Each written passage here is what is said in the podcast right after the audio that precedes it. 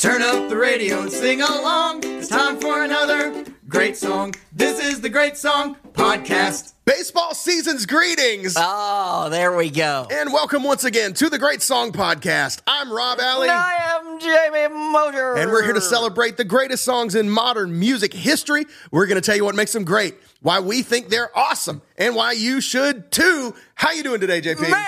I am doing fantastic. So as I was prepping for this, I have, in quotes, supposed to be opening weekend yes. for baseball. Yes. Well, you know what? We're having baseball, yes. and that makes me very happy. Um, so we have a special treat that is baseball-themed. We had planned this so many, so many weeks ago, yeah. months ago, months, even yeah. uh, in preparation for what is to be baseball season. That's right. And we have two guests. We're doing a jam-packed, full baseball music episode. That's Rob, right. Tell them what we are covering today. It's the opening day doubleheader. Kablam-a-lam. So today, release day, is supposed to be the eve of opening day. Correct. Like, baseball season was supposed to start tomorrow. Tomorrow. But for those of you who don't follow baseball, first of all, if you know us, for if you've you know been with us for any length of time, you know baseball is super important to us. We both love it. It's what we grew up on. You know, and you're a huge sports nut. Absolutely. But, but baseball is king. You know what I mean? It's the, for it's me, the stuff. Anyway. I, um, but um, anyway, tomorrow was supposed to be opening day. There was a labor stoppage, uh, or I should say a lockout, actually. Yeah. The, the, the baseball owners locked out the players, and it actually jeopardized the season. They ended up canceling some games, pushing some things back, and then uncanceling some games. So the season is starting a week, la- two weeks late, essentially. But we're going to drop this as planned because we got other plans. That's we, right. We can't be. You know, we're going. We're going to work on our schedule. That's right. That's right. Nobody's locking us out from that's anything. Right. So we're dropping this today because we got other stuff to do next month. So.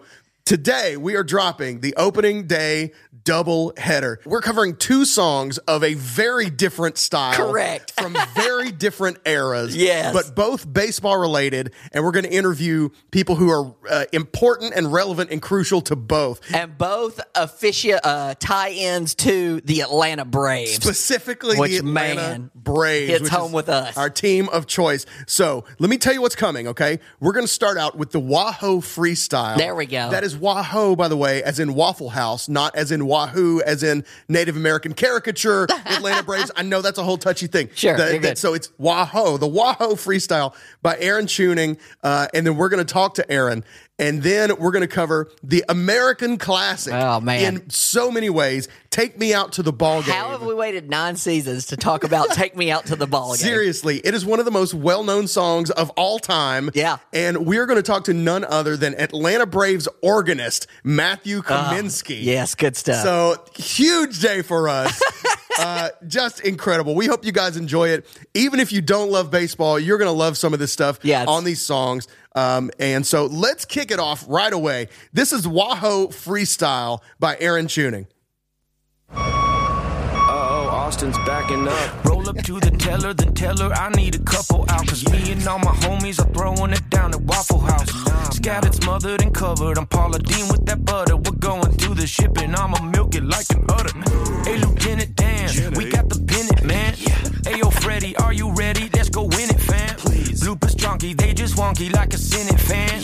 Matt's a carry in the load, and that Pringles can. Jock wearing pearls, he on that Betty White. You're my cadence, you're like girl. Ooh, I bet he white. True. Well, you're very right. Lucas forcing ugly swings, man's a jetty knight. Can't fight this feeling like Ario. I love Eddie Rosario. I don't mean to be blunt, but he getting hits like Sicarios. You want beef? I'm a sloppy Joe. These bros smash like they Marios. Thought we'd be done this summer, but we still kicking like Machio. I could beat the freeze if you got a crimp. How? I li- That's my favorite line. Y'all's team's old news like a lava lamp.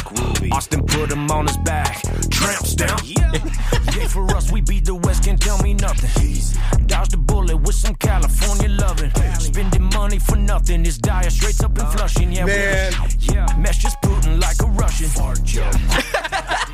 Solar system. Space joke. Give me that bass. Call me Otis Nixon. Remember him. Come on. All yeah. right. I'm going to stop it there, but Dang. we're going to revisit some things. And, so and good. Th- there's so much more to this song, but let me lay some groundwork as to what we're listening to. Okay.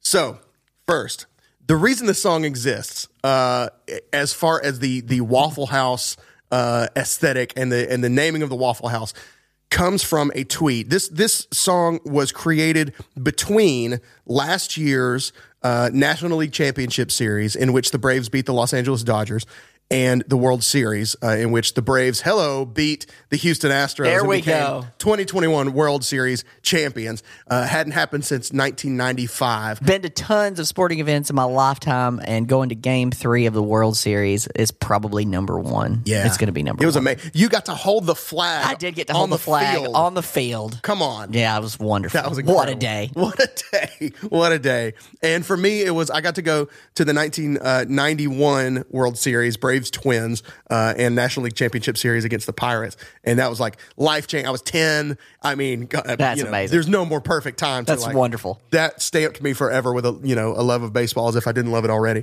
Um, so you're hearing a lot of references. You're hearing the West Coast. Uh, you know, we we dodged a bullet on the West Coast. That's because they beat beat the Dodgers in a tense series. Um, and then there's all kinds of just seriously, you owe it to yourself to, to go just read the lyrics to this song. It's un, unbelievably dense with references, not just to baseball, but all kinds of pop culture. He's talking about spending money for nothing, uh, like Dire Straits and Flushing, talking about the Mets, yeah. how they you know go buy players, and they, the Mets actually ran a. Um, They did a an exercise, a team exercise last season before the season started, where they pretended they celebrated as though they had won the World Series.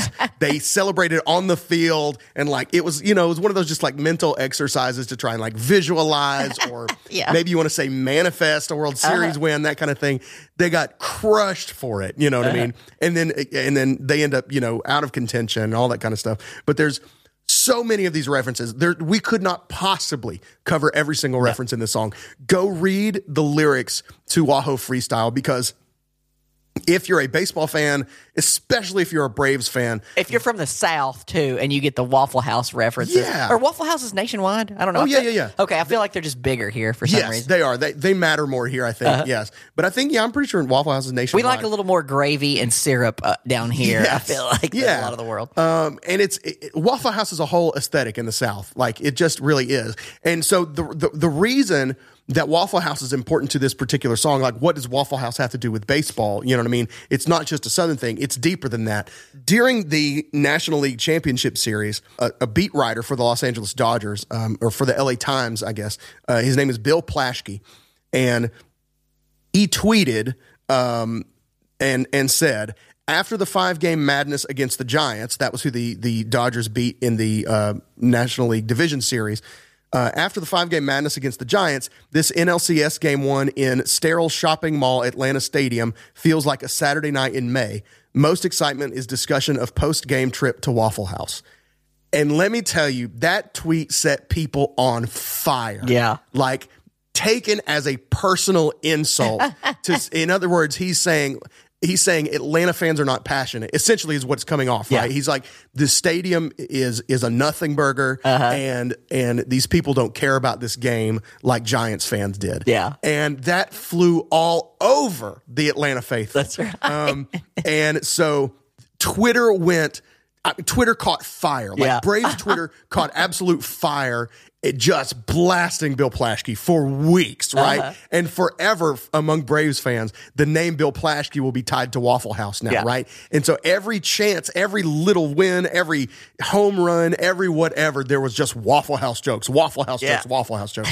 I mean, the, the Braves in their former stadium in Turner Field in the last several years had a Waffle House inside the stadium. Mm. So it, there was just all these little things that came together that made this what it was. And so I went to Waffle House after game three. Like yeah, I did. Yeah. You just got to. Yeah, yeah, you just did. Yeah, yeah, yeah. And so for yeah, for a while that was my my in-game food was going to Waffle House and yeah. getting, you know. It's open late. Yeah. It's it's Waffle House. Yeah, it's reasonably priced. It's delicious. You might see the cooks getting a fight with each other. That's right. I mean, it's awesome, you know? You can play the waffle doo-wop. Yeah. You just you never know what you're going to get at a Waffle House except for delicious food. Right. You know you're going to get that, and then beyond that, it's You're going to leave full. Yeah. You're going to leave full, and you're and you're not going to spend a ton of money. Um, and you you might see something that has never happened in humanity before. This episode brought to you by the Waffle House. That's right. Yeah, exactly. So that's sort of the impetus for this being tied to Waffle House, right? This is not the first time that Aaron Chewning has done a Braves song. This is he he has done it several other times, um, and we'll talk to him about that some in the interview. But they're all funny. They're all sort of tongue-in-cheek. You know, he he knows he's not like a serious rapper, although I think he's great. I oh, think yeah. his, his rhymes are legit. His cadence is good. His he's got he's, he's got, got a good, good flow. Good good got a good flow. He's got a good voice. Yeah. You know what I mean? So I, I to me it's mixed well. Yeah, it, it sounds great. So t- to me, he comes off perfectly credible as a rapper. But he but he goes into it going, I'm not trying to be a serious rapper. Yeah. You know what I mean? Um, except for there was there's one, he's going to talk about it, where people felt like maybe he was trying to be serious, and he kind of got he kind of got blasted for it. Um, but or kind of got clowned for it, I guess I'll say. But um, uh, a little bit about Aaron Chewning. He is, if you don't know him, first of all, go follow him on Instagram, TikTok, Um, Twitter too, Facebook, all the, all the all the places, but Instagram and TikTok is pretty much going to get you most of his content nowadays. He is a digital creative genius. He's one of, I consider, it's a weird thing to say, but I consider he's he's one of like the fathers of like the modern, um, uh, you know, digital influencer, whatever. That's good. That's in the, in the humor space. Yeah. There are other people in, you know, other things, but, f- but for humor, he's one of the O Gs for me of the, of the ultra modern, um, you know, humor influencers. And, uh, I, I discovered him first back on Vine back in the day. I know you don't, do you even know what Vine is? Just from talking about it. I've watched all of his when okay. we got together with him. So, so, you know, Vine was the, the, it was like a seven second video platform.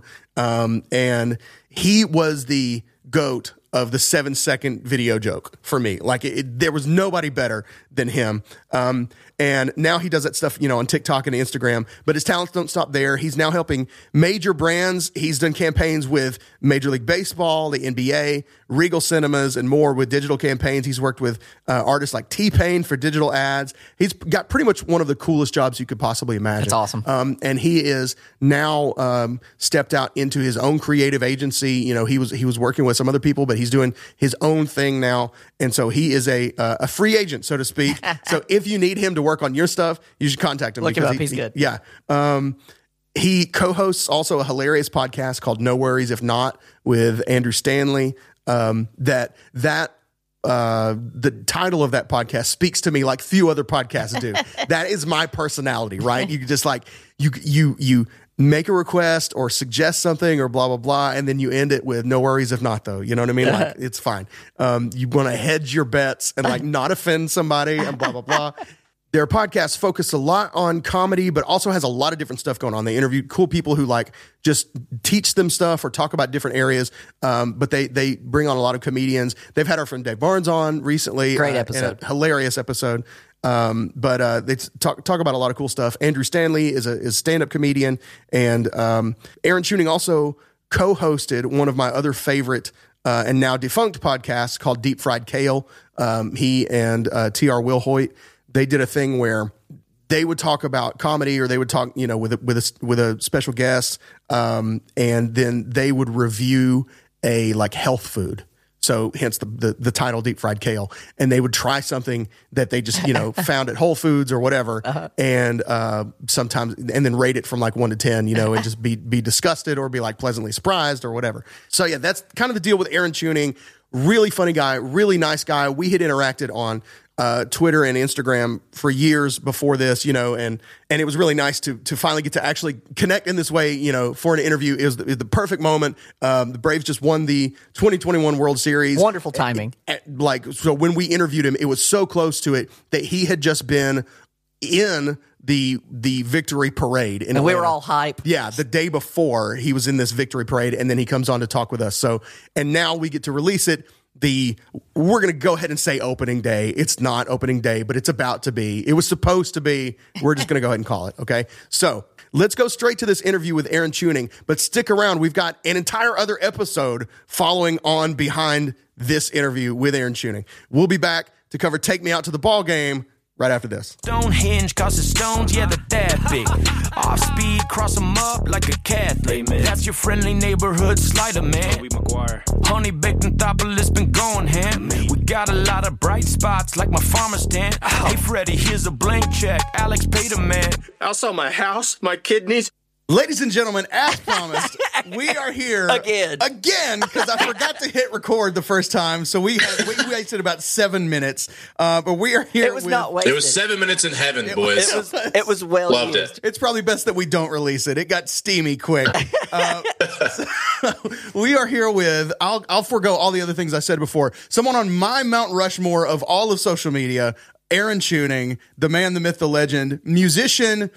Serious rap artists uh, trying to totally oh taken seriously in the rap space, and uh, comedian, director, okay. content creator. He's, he's your guy. If you need something done online, Aaron Chewning is your guy. Aaron, thanks so much for joining us today. Wow, wow, goosebumps. Thanks for having me. This is amazing. Um, okay, let's. I don't even know where to start now, y'all. We we had to start over. It was totally my fault. I take all the blame. Um, let's start with the Waffle House freestyle. Um, tell us a little bit about. Your inspiration for the Waffle House freestyle, which is the Braves hype song. We, we, oh gosh, I'm backtracking, but you're good. You're a huge Braves fan. We're a huge Braves yeah. fan. We, we all roll deep with the Braves. And so when the Braves started winning in the playoffs, uh, you decided, okay, I'm going to make a hype song this year. Tell us kind of a little bit about what you normally do and how, and how this year's evolved. Yeah. Um, I, this is the fifth comedic song and video I've done for the Braves over the years, um, for slash about. It depends. Each song, sometimes they're involved, sometimes they're not. Um, the last couple have been self-produced. And when it's self-produced, I just have a lot more freedom. I can objectify players by talking about their donks and their thickness. It's just a little more fun for me. But, uh, you know, but if I'm putting up my own money and time, I need to be confident that, you know, we're going to win. Like, I can't put out a hype song and then we don't make the playoffs. Right. That is embarrassing. Um, and so it just kind of came down to the wire. This didn't look like our year until a week ago when we won it, you know, right. kind of. Um, so yeah, I, I wasn't sure we were going to make the playoffs even until the last week. And then, you know, I mean, Dodgers, Brewers, there's, I don't know. I just, I just wasn't completely confident and I needed that confidence. So I wasn't going to do a song, but I went to game six of the N L C S. It was just the best night ever. I cried a lot. Um, wasn't going to do a song, but then I woke up the next morning just overflowing with joy. And I don't know, I went to a coffee shop. Uh, I just thought, hey, let me try to write some stuff, see if anything comes out. And I wrote four pages of lyrics. So wrangled up my crew, Jordan Rowe, who produces the songs. He has a home studio. We go back a long time. He's in all the Brave songs. Um, he recorded it, turned it around in a day and a half. And then Jake, at McBeardish is his handle. He does incredible graphics work, him and his team. Did a lyric video in a day and a half. So it came together super quick. Wasn't planning on it, but I'm glad it happened. And we're all pretty proud of it, which is good. It was nuts because you were literally like, I remember what, I think one day on Twitter or Instagram, you were like, I'm not doing a Brave song this year. Here's a few lines that I just had in my phone. You know what I mean? So I'm going to yeah. throw them out because I would. And then the next day you were like, never mind. It'll be on SoundCloud in the morning, you know? Um, yeah. Yeah. That was, I kind of did. I, I do that every year. Because I don't know if I'm going to do a song, but now that I have in the past, it's always kind of in the back of my head if I feel super inspired. Um, so I have an app or a note on my phone with random punchlines or I don't know. It's just kind of how my brain works is those kind of quick pun jokes like that. Yeah. Or roast jokes. So I'm just going to have them just in case. So yeah, tweeted all those out. Definitely ruined some, some punchlines before the song came out, but whatever. I didn't know it was going to happen. It's all good. Do you feel uh, now, as you've done five of these songs, do you feel pressure with each one? Like, or do you feel like I got to, I got to top it? Or is it just like, this one is what it is? Yeah. I don't, I don't feel like I need to top it. I, I just want to make sure I'm not releasing the cringiest thing ever. uh, one, one of the songs, uh, Chop Armstrong. I don't know. Did yeah. you all, did y'all see that one? Yeah, sure. Sucks. so, see, it's, it kind of it makes sense if you've seen all the other ones because they're all different genres. You know, we're not serious, yeah. but it wasn't funny enough. So it like picked up steam on all the wrong parts of the internet, and so they're like, "This is the worst band I've ever seen." They're like, "We're not serious."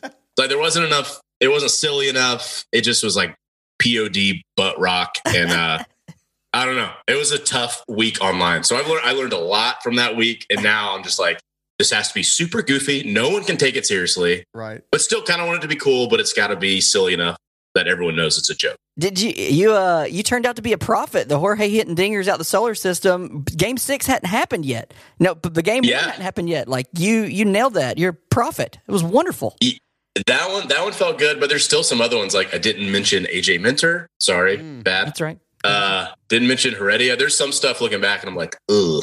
The, but yeah, that one, that one worked out. The sure. Austin took the mantle uh, from Chipper like he's Mickey. That one literally made my hair, arm hair stand up. I was like, oh my gosh, that's like that's like deep. I love that. Yeah, well, that's great to hear. Have you ever seen the movie Blank Check? Yes. Name me one fact about the movie Blank Check. Any fact. Uh, Tone Loc is in it and gets hit in the nuts in the batting cage for there baseball. You go. Oh man! And there's a music tie-in. Well done. Uh, also, you have a like a thirty-eight-year-old actress kiss a sixteen-year-old boy on the mouth. have you Have you watched it since? Someone posted that clip on TikTok. Because I remember when I was a kid, I was like, "This is the coolest thing I have ever seen." You know, because I had such a crush on her in the movie, and they they smooch in the fountain at the end. Then watching it now, I'm like, not okay. Very, very bad. I don't know how they got away well, with it, away. But they did. Wow. You know, the nineties was a wild time. That's was right. that nineties? Yeah. Check? Probably. probably. I it was say- before laws, all that stuff. Yeah. Right. Sure. Before we had a government and whatnot. Uh, okay, J P, ask. This is your question, but I want you to ask it about Waffle House. Oh, yeah, yeah, yeah. So you go into a Waffle House. Uh, I, what is your jukebox song that you go into the jukebox at the Waffle House? What do you play? Yeah, if it's if it's the old school jukebox, probably gonna play Neon Moon. Uh, yes! There we go. I, I, I I first heard that song earlier this year. I didn't grow up with country. Okay. My dad didn't like country. Oh, dude, Rob, yeah. that, you're speaking Rob's like you heard Neon Moon for the first time in twenty twenty-one, and it it ruined my life this year in a good way. Like it's all I listen to. There's so many different covers of it that I love now. My friends were so tired of me. Um, There's also a bar in Birmingham called Neon Moon. It's all throwback country. Oh, and a light up dance floor. So fun. Um, me and my friend Amy, she's the one who showed me Neon Moon initially. We went over there like a pilgrimage, hoping that it would like cure me of this obsession. And it kind of did, but I do love that song. So that's kind of the old school jukebox song I picked. And then now there's touch tunes everywhere. Yeah. You know, app on your phone, you can kind of pick whatever. Um, so I try to look around and D J for the people in the restaurant. Um, I'm, you know, usually pretty, pretty good with it. If it's, you know, dudes in their forties, I'll drop some Peter Gabriel sledgehammer on them, yeah, make their day. Um, and then, yeah, I remember playing Let Me Love You by Mario, and a cook was loving it. And he was just dancing, you know, making food. And I was like, this is, this is what it's all about, boys. Right. Making the people happy. Uh, you're, yeah. a, you're a big karaoke guy too, right? You do a lot of karaoke. Oh yeah. Way too much. Way too much karaoke. You even do so in Atlanta. We don't have this yet. I, I'm in Chattanooga. J P lives in Nashville. I'm in Nashville, so. uh, but I, I live in Chattanooga, and we don't yet have the like live band karaoke, which I think is the mm-hmm. coolest idea in, in history. I'm sure they have in Nashville. I'm sure every the, bar they in do Nashville the dueling piano one. Okay, yeah. Sing with it, so, so, but like you go to these places where it's like a full live band, and you're just like, let's play Paramore, and then they, you know, whatever. How? Uh, yeah. What's your What's your, we first, we badly need that in Chattanooga. I think it's a brilliant idea. What's your mm-hmm. go-to song, though, in a live karaoke setting? Yeah. Uh, again, you got to read the room. Okay. That's a big thing for me. When people say, like, your will.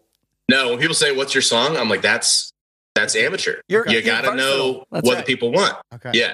Um, and, you know, it's, Ten High is the name of the bar. It's below Dark Horse Saloon here in um, in Atlanta, Virginia Highlands. I, I live a couple blocks away, bought a condo. Not for that reason, but it was a factor, big factor. um, if I if I'm there with a date that I want to impress, I might do Semi-Charmed Life because there's so many lyrics. It is it's like a rap song, and I don't have to look at the T V. Like I know that one. Wow. Um, I have, I don't know if you can see it on my wall, but you can't right now. There's the Third Eye Blind vinyl. Wow. Love those guys. Don't think they're the best band. Love those songs. Um, yeah. And then I don't know. I don't have a huge range, so I can do some Billy Idol, you okay. know, a lot of eighties stuff like N X S, like yeah. a little lower. Solid. That's awesome. Love it. Okay. Let me go back a few years to the Basslines video.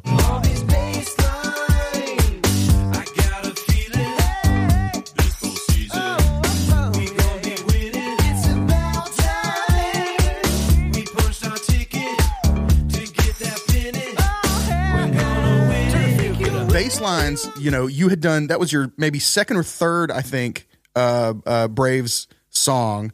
And that's the point where I went, oh, snap. Like, he's really got something. Like, when it becomes that official, when you're chilling with Javi Lopez in the in a video like that, that's that's like a landmark thing. You know what I mean? How was that experience, and how did that kind of come about that the Braves went, let's kind of partner with you on this? Yeah, so first one is Beast from the East. That was completely just about the Braves, because I couldn't call them and say, right, hey, give me money to make a rap song. They're like, no, who are you, freak? uh, so we put it out two days before opening day. And then two hours later, after it went live, director of game entertainment called wow, and said they, were gonna, they wanted to play at the stadium. It was super cool. So kind of built a relationship with them throughout the year. We did The Legend of El Oso Blanco, yeah, about Evan Gaddis. Evan Gaddis. That was kind of with them. Like, they, we got to do stuff in the stadium, but still it was on us. So that was the first one where the Braves were like, we have an idea. Let's do this. Wow. Um, you know, uh, Blurred Lines just took over the world that year. Um, another thing, looking back on it, pretty rough yeah. and problematic. um, and yeah, so I think initially there was an idea to do the Iconopop song. The I don't care, I love it, you know? Oh, yeah, okay. And I and I had to kind of be like, hey, there's not many lyrics here. It's a girl pops. Like, there's not, yeah, that's not the thing. So brought up that idea. Obviously, you just want a lot of lyrics. You can fit in a lot of jokes. So made that happen. Um, since we were working with them, we got Tom Hawk Team. We got Homer at the time. Right. There. Um, and then I asked, I was like, cameos would be great. Who, uh, is there any alumni? What you call old players, um, and they're like, maybe Ryan Klesko, maybe forget. I think Nuxie potentially, oh, or Javi Lopez. And I was like, well, anybody would be great. Um, Javi Lopez was my favorite player growing up, okay. So I was like, we'd love to have Javi. So Javi showed up that day. Amazing. I was just nervous going in. Um, you know, I've done video stuff for forever, so that's not. I don't get nervous there, but I was like, I'm going to, I don't really dance. We got to dance with Javi Lopez, whatever. So he shows up and he's shocked when he gets there. I don't think he was informed what it was. Like, he brought, cause you know, we were wearing tuxes. Yeah. That's the whole Blurred Lines thing. Right. Um, and he had a white dress shirt and a black jacket and then cargo camo shorts. That's oh, all he had. Okay. And he was like, what is this? He thought he was just doing a signing where he sits behind a table and doesn't have to stand up. And so he was so weirded out at first. Um, I did my best to make him feel comfortable. And it, it, I think it worked. I was like, just watch us do a few takes. Um, I think he knew some of the Tomahawk Team from being around the stadium and whatnot. So he eventually loosened up and got into it. And like, it was salsa dancing, but that is the reason there's only shots of him from the waist up, because he was wearing shorts. Amazing. That's cool. That's wow. cool. Yeah, yeah, yeah. That's a, that's a good fact. All right, let's talk a little Vine, um, because that is that is the place where a lot of us found you first. I know that's that's the first place that I found you. Um, I have laughed harder maybe four or five times in my life than I did the first time I saw Good Cop, Dad Cop um, on Vine. That's literally, it just hit me just right. And um, so I honestly can't, I, I mean, I remember doing that. I think there's a series of a couple of them. Yeah. And it's just what, like, what is the joke? The, Do you remember? The, yeah. So it's like the, the first Good Cop line is like, you know, hey, just try and cooperate with us, blah, blah, blah. And then the other cop is Dad Cop, and he interrupts and is just like, where's the dang remote? it just, it just hit so right. I don't know. I just lost it. Um, I just lost it. J P, you were telling me you're the one that yeah, got my, you was. I've got like a top four, but my fa- my favorite one was the Dad, you hear about Up Dog? And it's like, son, I'm leaving and I'm never coming back. I literally, not much you, I fell out of the chair. I was like watching through All Ears the other night, just getting ready for this. And I was like, my wife's asleep, and I've literally held my side and fell out of the chair. I hadn't seen that one. That, that one got yeah. Me. Can y'all tell? I have a difficult relationship with my father. It's crazy. All like the dad. Jokes are like weird dad vibes. Funny. There's so That's many, great. Uh, you know, my friend group to this day, we'll sit around probably twice a year and just go on like YouTube where they have like the Aaron Chewning Vines collections, you know, whatever. And here's here's eighteen minutes of six second Vines, and uh, we'll just you know just watch them all and have a good yuck. It's great. It's insane. I love the ones that don't have captions attached. So some of them.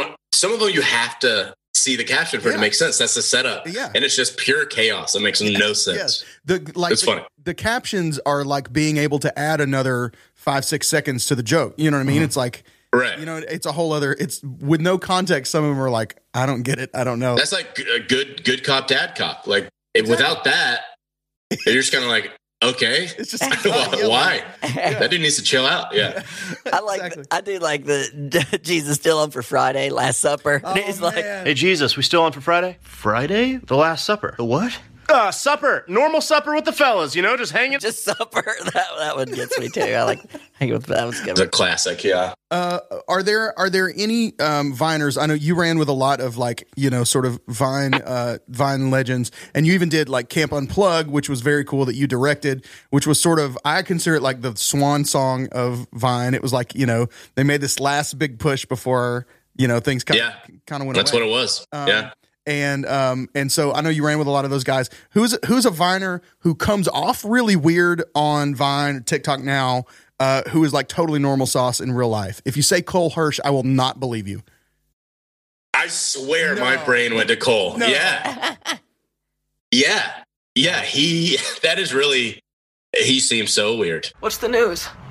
What? Tell me. Oh, I just stubbed my toe. On your dead wife. Hello, this is you from the future. I don't have any time to explain. You don't? No. He is, he, I mean, he's a sweetie pie. And he's uh, just kind of, I mean, he's so witty and funny, but just kind of, you know, reserved and great. Man. Uh, yeah, that is that is who I, I thought of. Because, I mean, I think most people are, yeah, I think I'm fairly consistent to a degree. Obviously, like if I'm doing a character or something, yeah. it's it's kind of me with an emotion. Like I'm not, I can't do a lot. I don't have a range. um, and most people are kind of like that because they were just kind of funny people that had this new medium um, that just kind of started recording themselves, telling some jokes, but it's kind of just them. I mean, there's definitely been people that have gotten weird or like, you know, a few that have been canceled for being sleazeballs, but sure. for the most part, there's a community of fairly normal, cool people. What's the coolest or weirdest recognition that you've got either because of Vine or because of your Braves uh, music? As far as like meeting someone? As far as meeting someone or just like somebody on the street being like, oh, you're the guy from the thing or, you know, whatever. Yeah. One time at a Braves game, a guy, I was at a urinal and he's like, you're you're dude from videos. I was like, yes. You know, like trying to like, could you not? And he tried to shake my hand right there. At the urinal?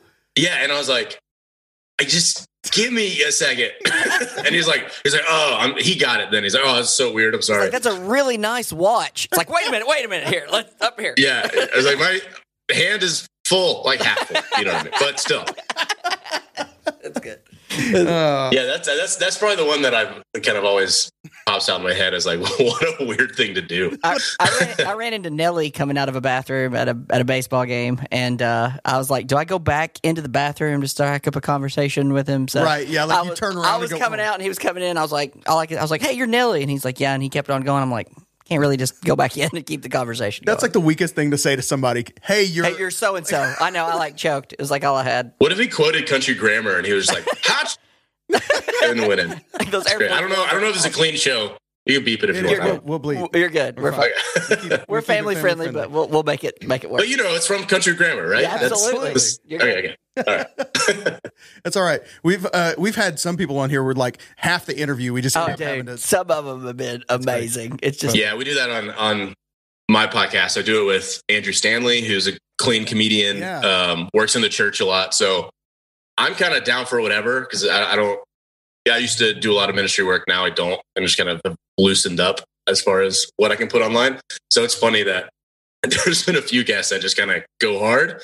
And then I'll send it to Andrew and he'll send me a cheat sheet where it's like S word, three forty-eight, you know, A word. And it's just, it's so funny to me. Let's talk yeah. about No Worries If Not. No Worries If Not is is your your current uh, podcast project. You also did Deep Fried Kale a few years ago, which we'll, which mm-hmm. I want to talk to you about as well. But, um, Let's let's talk about uh, No Worries If Not. Like you said, you host it with Andrew Stanley, um, and you have kind of a rotating um, guest list of you've you've had Colin McHugh on, um, and you've had, but you bring in, you know, just experts in various fields to like learn things, talk about things. Um, who you got a, a favorite you want to uh, you want to tell us about so far? I mean, as a as a Braves fan, we had Mike Soroka on, right, which was super fun. Um, his dad drove him over because uh, he can't drive because oh he couldn't then because of his Achilles injury. Yeah.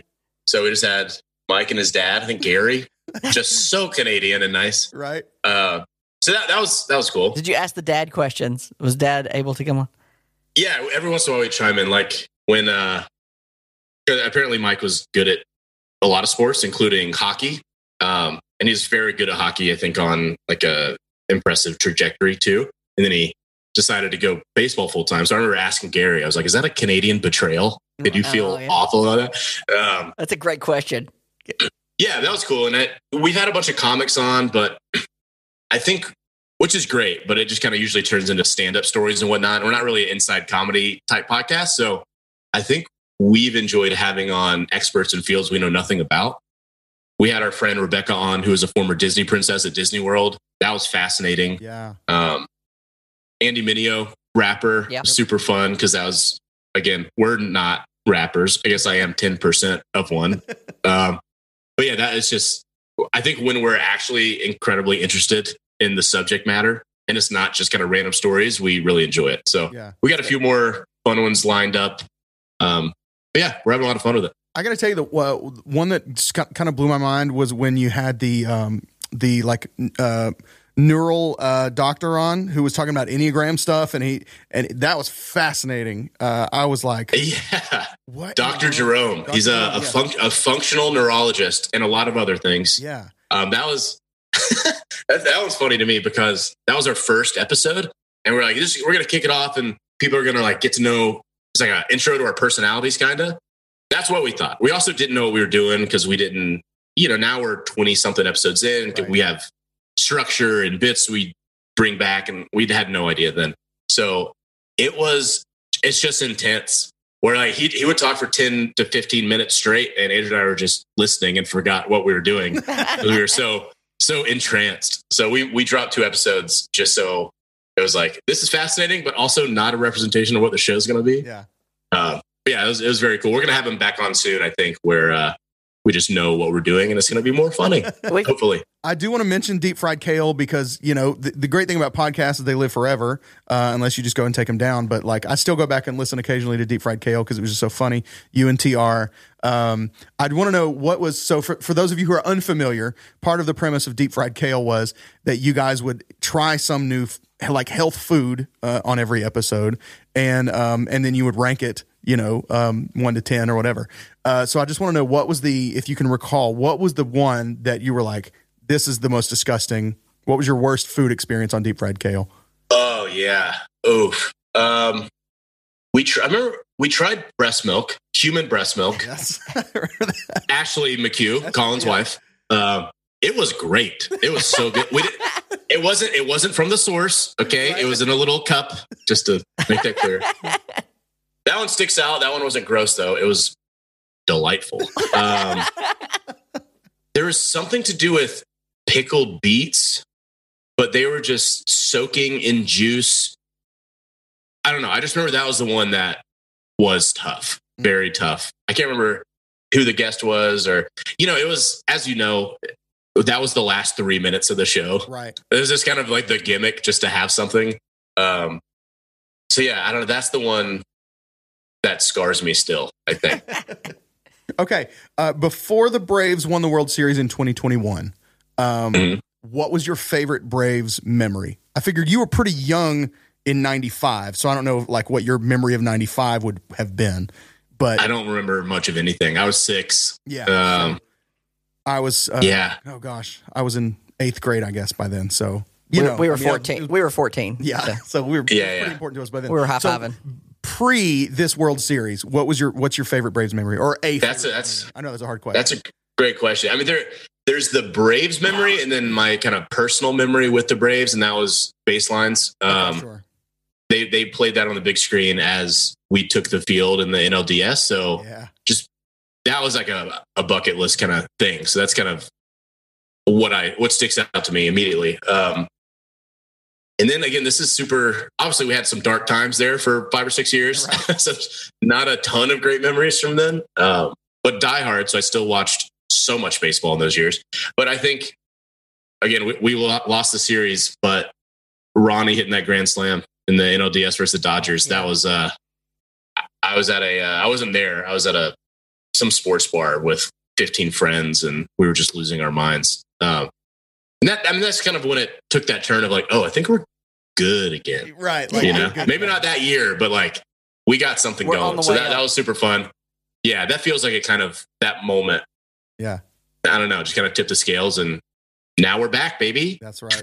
Okay. So let me bring it down. Flip the script on that. What's a Braves moment that absolutely devastated you? I know what mine is. Top of the, uh, top I, I Mine is Cardinals wild card game. Okay. Oh, yeah. The, the, the yeah. first inning? Infield fly. Infield fly. Yeah, that infield one, fly. Like, come on. Yeah, there was the Brooks Conrad error. Mm, oh. That just broke my heart again. Yep. Yeah.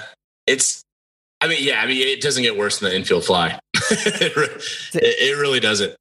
Uh, and I think, I mean, Ronald tearing his A C L this year made me so sad. Like, his, his face, and you could see the devastation. Yeah. Like, that it was just very, very sad to me. Yeah, that's yeah. tough, man. Mine's uh, I remember the Lonnie Smith base running error in ninety-one, in ninety, mm. and I was because I'm older than you. Well, I'm Rob's age, but I yeah. remember being like, "What an idiot! We should have scored that run." It's true. This and one that wasn't like devastating, but I've always remembered because I, I got to go. So I was ten in ninety-one, and I got to go to the N L C S and World Series games. My dad got some tickets from somebody who got them and couldn't go, and so I got to go to a few of those games, which was mind blowing. Um, mm-hmm. But. uh The Kent Hrbek pulling Ron pulling Gant Ron off, Gant of first, off first, yeah. That I was always like mm, to this day. Whenever people talk about the Twins, I'm just like, oh, that Hrbek, Kirby Puckett, get out of here. You know, whatever. yeah, yeah, I get that. And there's still the uh, oh, what's his name? Old dude is in the Dodgers, second baseman. He played Chase Utley. Uh, oh, sure. The, the dirty slide yeah. at second. Dirty. That that one stands out to me too. Yep, for sure. So after they won the World Series this year, you actually got to go be part of the Braves World Series parade, kind of a, actually, hopefully not a once-in-a-lifetime opportunity. I hope you get to do it ten more times. Um, but what was that like? You get the phone call, right? And sort of the day before, right? They just like, yeah. you want to roll with us in the parade? Tell us about that. That was wild. Uh, Greg Mize, who is the head of marketing and innovation at the Braves, he's wonderful. We've kind of kept up with each other over the years. Um, messaged me. Thursday, like, hey, I got an idea. You, can you chat? Yeah, of course. Like, whatever. Let's whenever, chat. Whenever um, you get a like at braves dot com email, the answer is the yes. Answer is yes. like, they, like, can you chat? Absolutely, for sure. Yeah. Um, so, yeah, the, the social team is kind of bare bones right now with the Braves, just because of COVID. They had to kind of downsize a little bit, and you know they weren't expecting to go on this magical run, so they were kind of all hands on deck and said, hey, do you want to get on the bus and kind of make content, tag us if you want, but just have a good time. Like, yeah, of course. And then I called uh, Trip, who I work with, and I was like, so I'm either taking tomorrow off or I quit. You tell me. Like, like I am doing this. Uh, he actually came with me, which was great. Um, and yeah, I just had the wildest, most fun day ever. I, as a Braves fan, so cool, but also I love Atlanta with my whole heart. So just seeing the city that fired up and happy, you know, I mean, and last time I was downtown with groups of people was some protests last year, and it was a very different emotion. Sure. Um, so I just, I just kind of sat in that for a little bit too, just seeing everyone kind of together, and it, it just, it felt great. And everyone was so happy. It was the best. That's good. I've not thought about it in that context, but I bet yeah. that was a very different, you know what I mean? The wow. Yeah. That's yeah. kind of a powerful thought, honestly. Yeah, everything's fixed now. Right. Everything's fixed. We did it, guys. There's no issues. We fixed everything. Yeah, the Braves solved racism. It's yeah. it's huge. Man. Just kidding. Who knew? Uh, we got one question we ask everybody, yeah. every single guest. Uh, Aaron's been a lot of fun, man. Uh, first of all, I, I didn't get to say my favorite line. Uh, Jackson dropping hooks like he's Rufio from Wrecking Balls is my favorite line. That's my favorite one. Oh, that's, that's number one. I appreciate that. Anytime I can reference old like pop culture stuff, it's my favorite thing good. in the world. That was good stuff. Um, okay, so you're on tour, um, and you go, I guess. Right. You're on you're, you're on, stand you're up somewhere. Stand, you're whatever. whatever. You're on tour. We ask mainly musicians, so this is a normally a tour musician thing, but you're on tour doing yeah. your thing. You go into a gas station, what's your gas station snack food of choice? And while you're thinking of it, I'll tell you mine. Uh, I get a Three Musketeers bar. When I was growing up, my mom would say you could have any candy bar you want, and it's the most ounces. They're all the same price, so I get a Three Musketeers bar. What's your gas station snack food of choice? Solid. Ritz Bits cheese. Okay. Sandwiches. Yeah. That's huge for me. Uh, and then I get a chocolate milk sometimes. Yeah. Love it. Kind of weird. Do you like Yoo-hoo or like just chocolate milk? No, just like the real chocolate milk. Okay. Right. Even though it's probably fake chocolate milk. You know what I mean? Like yeah, the actual. Right. I uh, went to a went on a cruise five or six years ago and got a half gallon. Whoa. And and drank it. Just yeah. on the way down to the cruise, and I was sick for two, my two and a half day cruise. Milk was a bad choice, right? Yeah, yeah, it ruined it. And everyone's like, "What an idiot!" And yeah, I just I'm, if I'm on a road trip, like, I need chocolate milk. It's weird. I need Pavlov situation. A half gallon of That's chocolate awesome. Milk. Immediately. I know. Wow. Well, we'll yeah. send you some uh, some milk and Ritz, and we'll we'll hang out soon. If you're ever around this yeah. part of Tennessee, look us up. We'll yeah. we'll catch up. We'll yeah, would love to hang. And also, please do not send me chocolate milk through the mail. That sounds bad. We'll try and link up at Truist Park one of these days. Yeah, that'd be one, great. One of these days when we yeah. catch a catch a game that you'll be at. We'll we'll try and link up. But uh, yeah, man, thanks so much for joining us today. Appreciate your time. Absolutely, had a blast. Thanks a ton, boys. This is the Great Song Podcast. And that was the one and only Aaron Chewning making his first ever appearance here on the Great Song Podcast. Uh, the man of many great baseball songs, many great, great vines. Just go on YouTube and search Aaron Chewning vines, and there'll be like a thirty-minute collection of his like seven-minute, seven-second clips. That's awesome. And you'll just sit there and spend a whole hour just dying laughing. Find one that has the captions, because the captions make them better. They add another, you know, another layer to it. But um, anyway, follow Aaron on all the things. Use him when you need. If you're a if you're a brand manager out there and you're listening. And by the way, we, we keep getting shocked by the number of like important people who listen to this show, people who send in messages and who like, yeah, like I'm, I'm at, I'm a person who like has people under my authority. You know yeah. what I mean? Like yeah. I'm, I manage a lot of people. So I, I know that people are out there listening who are like brand managers and stuff like that. So if you need a digital campaign, go see Aaron. That's some free advertising um, for that. Check out his website and, and get some work done. Okay. Part one, game one of the opening day doubleheader. Officially coming to a close. Okay, and in the middle, we'll do the stuff that we do with each episode. There you go. So let's play Stump the Genius. Okay. Play the jingle. We'll play Stump the Genius, and then we'll we'll jump in and keep going. All right. Stump the Genius. Stump the Genius. Stump the Genius. It's time to Stump the Genius. Jump up and take your part. I say your part. All right, so we're going to play Stump the Genius. Braves Stump the Genius. Okay, all right. So here we go. In keeping with all the Braves tie-in. Okay. Got six questions. Um, I I'm hope gonna... there's not a lot of questions about Braves first baseman Freddie Freeman. Right. No. Okay. Number one, what city were the Braves founded in? Boston. Boston. Ding, the ding, ding, Boston ding, ding. Bean Eaters was the original Braves franchise. Got to find my bell. Hang on. While J P's trying to find his bell, I will note that the Atlanta Braves are the longest continuously operating franchise in definitely in baseball history, maybe in sports history. I can't remember that for sure. They also have the largest radio network in all of sports. Uh, Braves country is nationwide and even bigger than the Yankees, which is funny to me. But the the South doesn't have a lot of baseball teams. So you've pretty much got the Braves and the Marlins, and that's really it in the South, right? There's not, because Saint Louis would be the next closest, but that's not the and South. And it's not Southern. That's that's Midwest. So it's really in the South. We have the Braves, we have the Marlins, and do we have uh, who else do we have? Is there another Florida team? Uh, Marlins. There's another Florida team. Tampa right? Bay. Tampa Bay. Yeah, there we go. And that's it. So if you're a Southern baseball fan from from the Coastal Carolina. Cincinnati is to not they, no, Southern. They're no, north of that's us. That's Midwest. Yeah, that's Midwest. Like, you know what I mean? So it's in the South. That's oh, it. Yeah, that's and your so team. The, and then the history of Braves winning. You know, the Braves won, what was it, seventeen straight division titles, something crazy. Like that. And now they've won six, five, five more in a row. We're it's back good. Crazy. It's so, wonderful. Anyway. Couldn't find the bell. Found a kazoo, but can't really get it to do anything. So We'll find a duck call. We'll insert wins later. Okay, one yeah. for one. Number two. Okay. Which Braves manager holds the record for most ejections in Major League Baseball history? That would be Bobby Cox. Bobby Cox. All ding, number ding, six. Ding, ding, ding. There we go. What position did Dale Murphy make his Major League debut in? I believe it was a catcher. It was catcher. Rob is three for three. Favorite quote, I had this magazine.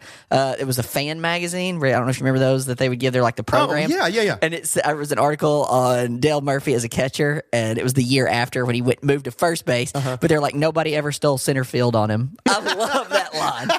That's one of my favorites ever. All right, number four. Who is the youngest player to ever hit a home run in the World Series? It's a Brave. It's a Brave. That would be Andrew Jones. Andrew Jones, Rob. Yeah. Killing it for him. He was like four. nineteen, right? He was, so, he was I mean, super young. He was crazy young. Super young. And his first at bat in the World Series, was Home. that the ninety-nine series against the Yankees? I can't remember. It might have been, because I think that was Look the last. Look at Rob just dropping knowledge yeah. after knowledge. Loving it. Number five, what is Chipper Jones' first name? Larry. Larry. Yeah. yeah. Rob, five for five. Number six, can he run this? Amazing. This would be a toughie, maybe. I don't know. The most career wins by a left-handed pitcher is a Brave. Okay. Do you know who it is? Uh...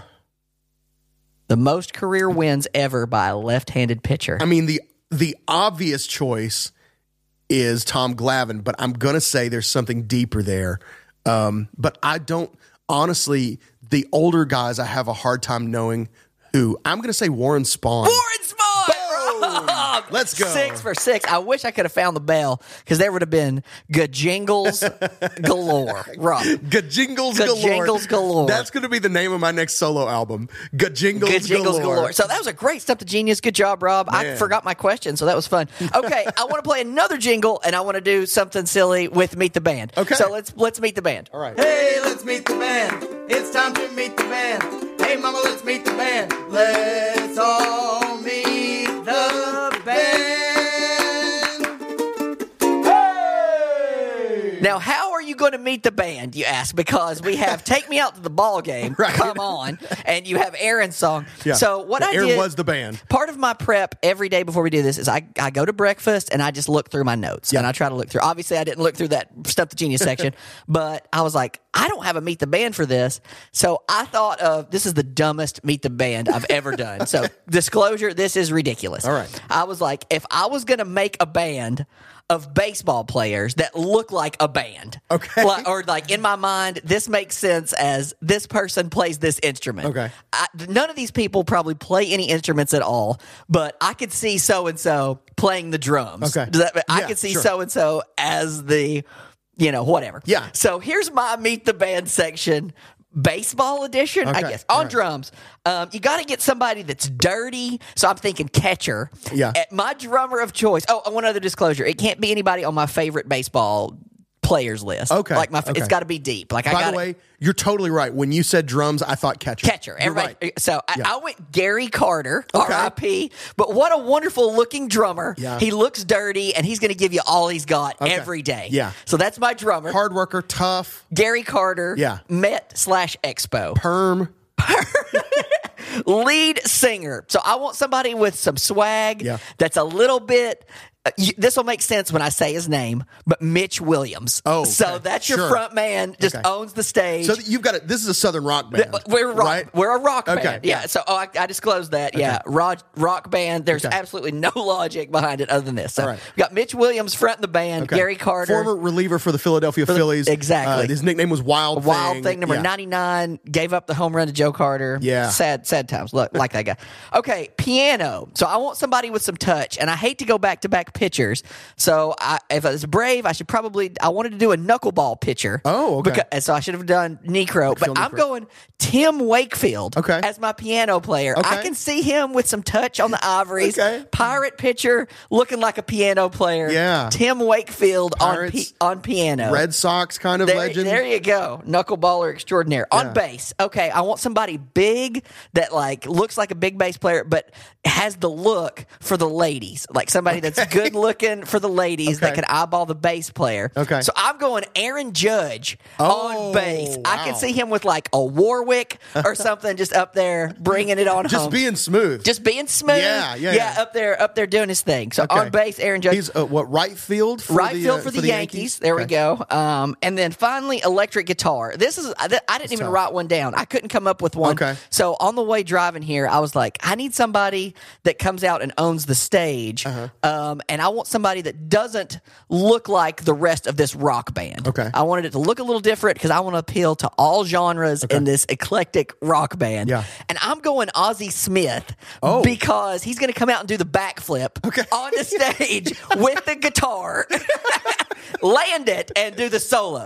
Like his, his solo section involves a backflip into a guitar solo. That's great. It's uh, Ozzie Smith of the Cardinals. That's so that's great. my non-logic meet the band okay. uh, section. All right, I'm going to submit. I'm going to submit one more on Please. acoustic guitar. There we go. Okay, or, I, or a second like rhythm guitar. Yes, um, because he w- literally is the front man of a band. Okay, I'm going to go with former Brave Chase d'Arnaud. Okay, brother of current Braves catcher Travis d'Arnaud. Travis. Okay, uh, but Chase d'Arnaud has his own band, played at uh, played at Truist Park, yeah, um, or maybe played at Turner Field. I guess I can't remember what his what his era was exactly, um, but yeah. So there, he played guitar and uh, and and sang and whatever, and was not bad. He was pretty. Come was check pretty out good. Our band. We will have to get. Obviously, we can't have Gary Carter, but uh, we'll get. Uh, you know, come come listen to the band. Yeah. Got to come up with a name. That's right. Yes. All right. That was a lot of fun. That's good. I, that's got that's some food for thought too. If you if you put if you put a baseball band together, let us know who you would include um, and why. That's great. All right. Now we're coming into the first inning of the second game of our doubleheader. Let's play two, as Ernie Banks would say. This is, y'all, this is, we make such bad decisions sometimes as a, as a music podcast. We're like, let's do a whole episode about baseball. You know what I yeah, mean? Yeah. Or so we realize some of y'all haven't made it this far. Thank y'all yeah, for hanging out with us. Right, that's right. Like, this is not the most wise musical decision, but uh, because nobody's out there like... We're coming out of movie month. Everybody's loving pop culture. Yeah. And we're like, let's just throw them a straight let's, sports episode. That's right. Let's do a sports episode about a song written in nineteen oh eight. All the girls that we gained by having Dave Barnes on last week are like, what the crap is this? Who's Gary Carter? But you know what? Doggone it. This is our show, and That's we're going right. to run it how we want. We are free agents, and we'll That's do whatever right. we like. We have no corporate ownership that tells us what to do, and it shows, by golly. So, all right. We have no counsel. That's right. So, let's talk about Take Me Out to the Ball Game, and I'm going to tell you a little bit about it, um, and then we're gonna. Then I'm going to play it for you, okay? So, Take Me Out to the Ball Game was written in nineteen oh eight by Albert von Tilzer and Jack Norworth. It was the number one pop song of all of nineteen oh eight, according to Playback dot f m. I mean, huge, not just like kitschy sports song. It was a pop song. This was you. This is we're about to talk about a different era of music. Okay, we are talking the first decade of the twentieth century, um, and pop music. This is, is Easy on Me by Adele in nineteen oh eight. Yes, exactly, dude. This is like, I don't even know who's on top in hip hop no, right now. You know what I mean? Yeah. But that's whoever that is was this. It would Take Me Out to the Ball Game in nineteen oh eight. It was like, this is the music that like your your youth pastor warned you about in uh. nineteen oh eight, right?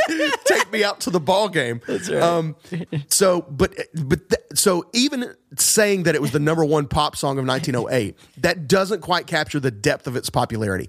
In fact, it was also the number three pop song of all of nineteen oh eight, and it was also also the number thirty-one pop song of all of nineteen oh eight. Three separate recordings took over the charts. Number thirty-one was by co-writer Jack Norworth, number three by the original uh, recording artist Edward Meeker, and number one, the most popular version, by Billy Murray and the Hayden Quartet. Okay? So here is the immensely popular recording by Billy Murray and the Hayden Quartet.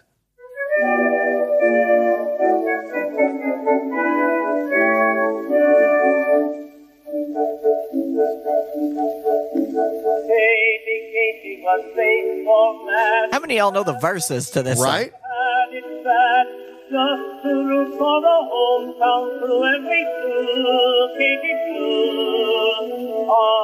Saturday early on four, all to see if he'd like to go to see a show, but this takes and low. I'll tell you what you can do.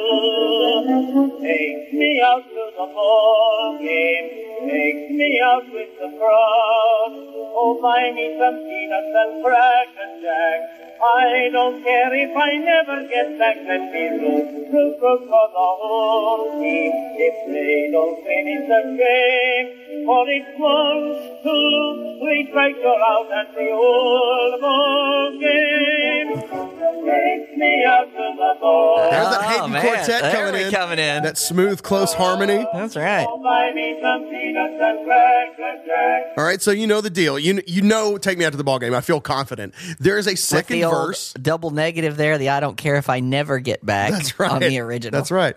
Uh, so that is the number one song of all of nineteen oh eight, um, the version by Billy Murray and Hayden Quartet. So here's kind of the origin of the song. Co-writer Jack Norworth saw a sign in the subway that said, "Baseball today, Polo Grounds." Okay, the Polo Grounds being one of the famous old ballparks. Um, at one point, it was home to the New York baseball Giants, Yankees, and Mets. There were four parks called the Polo Grounds, but the most famous is the fourth, which has a very weird shape for baseball. And if you've ever seen the Polo Grounds, if you're listening, or if you've ever played like M L B The Show, the, the yep. game that has the old stadiums that you can play in, um, it's got a really weird shape for baseball. It has an extremely deep center field wall and extremely short right and left field walls. Okay, we put some perspective on it so you can picture the Polo Grounds here. Do you have the feet? I do. Okay. So left field at Truist Park, where the Braves play. Mm-hmm. Okay. This is, it's just sort of an average, normal mm-hmm. dimensions park. Okay. It's one of the more modern parks. Yeah. Left field at Truist Park is three hundred thirty-five feet. Okay. Left field at the Polo Grounds was two seventy-nine. Holy cow. I'm going yard yeah, at the Polo right? Grounds. If you can, if you can go extreme pull, uh-huh. like or or extreme opposite field, uh-huh. you're golden. You're yeah. going to hit sixty home runs a year easy. Okay. Um, so left, left center, okay, not quite center field, not quite left field, is three seventy-five at Truist Park. It was four fifty. Holy cow. At the Polo Grounds. So you're going two hundred feet almost yes. different to center, to left center. From, you're just not from even left to, center. to left center. That's not even center field. Okay. Yeah. That, and to, to put it in, to put it in perspective, center field at any average, you know, major league park is going to be like four hundred to four oh five. Four, yeah. four ten to, is deep. Yeah. four ten is a deep center field now. Okay. Um, but left center was four fifty at the Polo Grounds. All right. Uh, you were not hitting a home run to center field. You could hit an inside the park home run to yeah. center field, but you're not going over the fence. Um, what is center? Yeah. Dead center at Truist Park is four oh two. It is four eighty-three at the Polo Grounds. Okay, almost five hundred feet to dead center. So like, there's maybe basically you're going to have to, if you want to hit one out at center, you're going to have to hit from second base. yeah, it, yes, essentially, right? No, I mean, really. you might get you might get balls in like the home run derby that would have gone over the center field yeah. wall, maybe. You know what I mean? Soler might could hit one That's out. That's right. Yes, the ball that Jorge Soler hit that pretty much demoralized the Astros and guaranteed victory for the Braves in the World Series, that might have gone over center field. Um, okay, so right right center is three seventy-five at Truist. It was four forty-nine at um, at the Polo Grounds. And then right field, dead right, three twenty-five at the foul pole, two fifty-eight at the Polo Grounds. That's like a uh, you know, I mean, that's like a that's like a middle school fence. You know what I mean? I For mean, real, like that's yeah. that's like the high school fence. That's, that's shorter, I mean, that's shorter, shorter than, than a high school, school fence. Yeah. yeah, so that's like elementary, early middle school fence dimensions for right field and left field. That's so, crazy. Anyway, um, the and uh, as the story goes, uh, the the writers of the song had never been to a baseball game.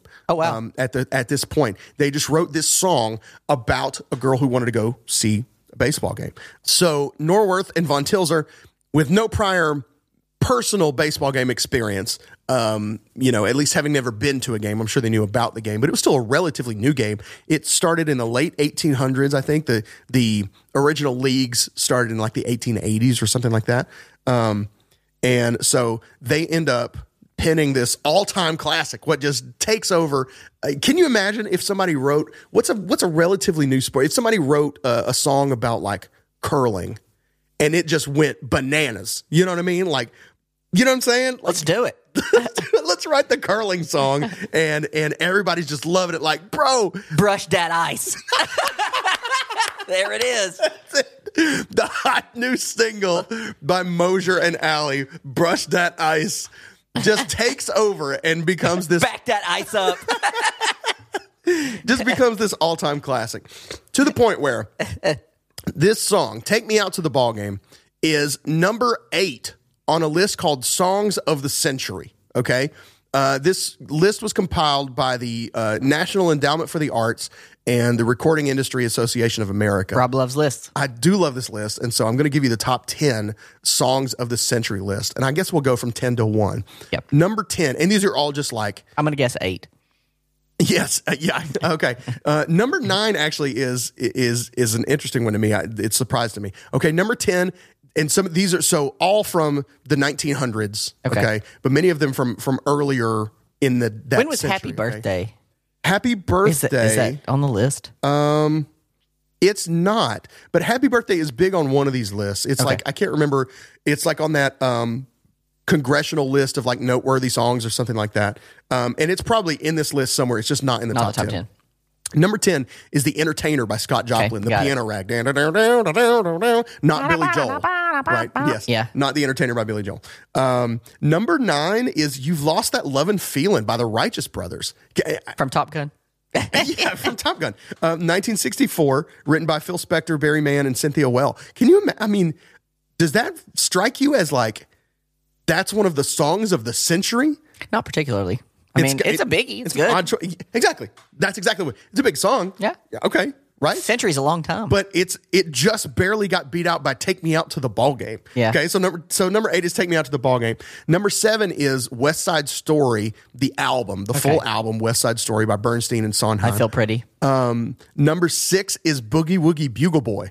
Boogie Woogie Bugle Boy from Company B, wartime okay, song, okay, okay, from nineteen forty-one, a World War Two, um, you know, anthem. Number five, former guest of the Great Song Podcast, Don McLean. How oh, about a little American, American Pie? Pie? There we go. Number five on the Songs of the Century list. Uh, number four, uh, okay, number four. You might guess if you think about if you think about iconic American songs and iconic American artists, female. Okay, I, I was I was going to throw out White Christmas and see if it's on there because I know it's on the okay. top of top. White White Christmas. Right, excuse me. White Christmas is number two. Number two. Okay. White Christmas is number All two. Right. By female. I, uh, somewhere. Oh, uh, Judy Garland. Okay, that is number one. Okay, over the, rainbow over the rainbow is by okay. Judy Garland. Is okay, number I've one. guessed one and two. That yeah, you did. You okay. did a great job. Another female. Yeah. Um, American female. female. Think second half of the twenty of the twentieth century. Okay, but certainly not new.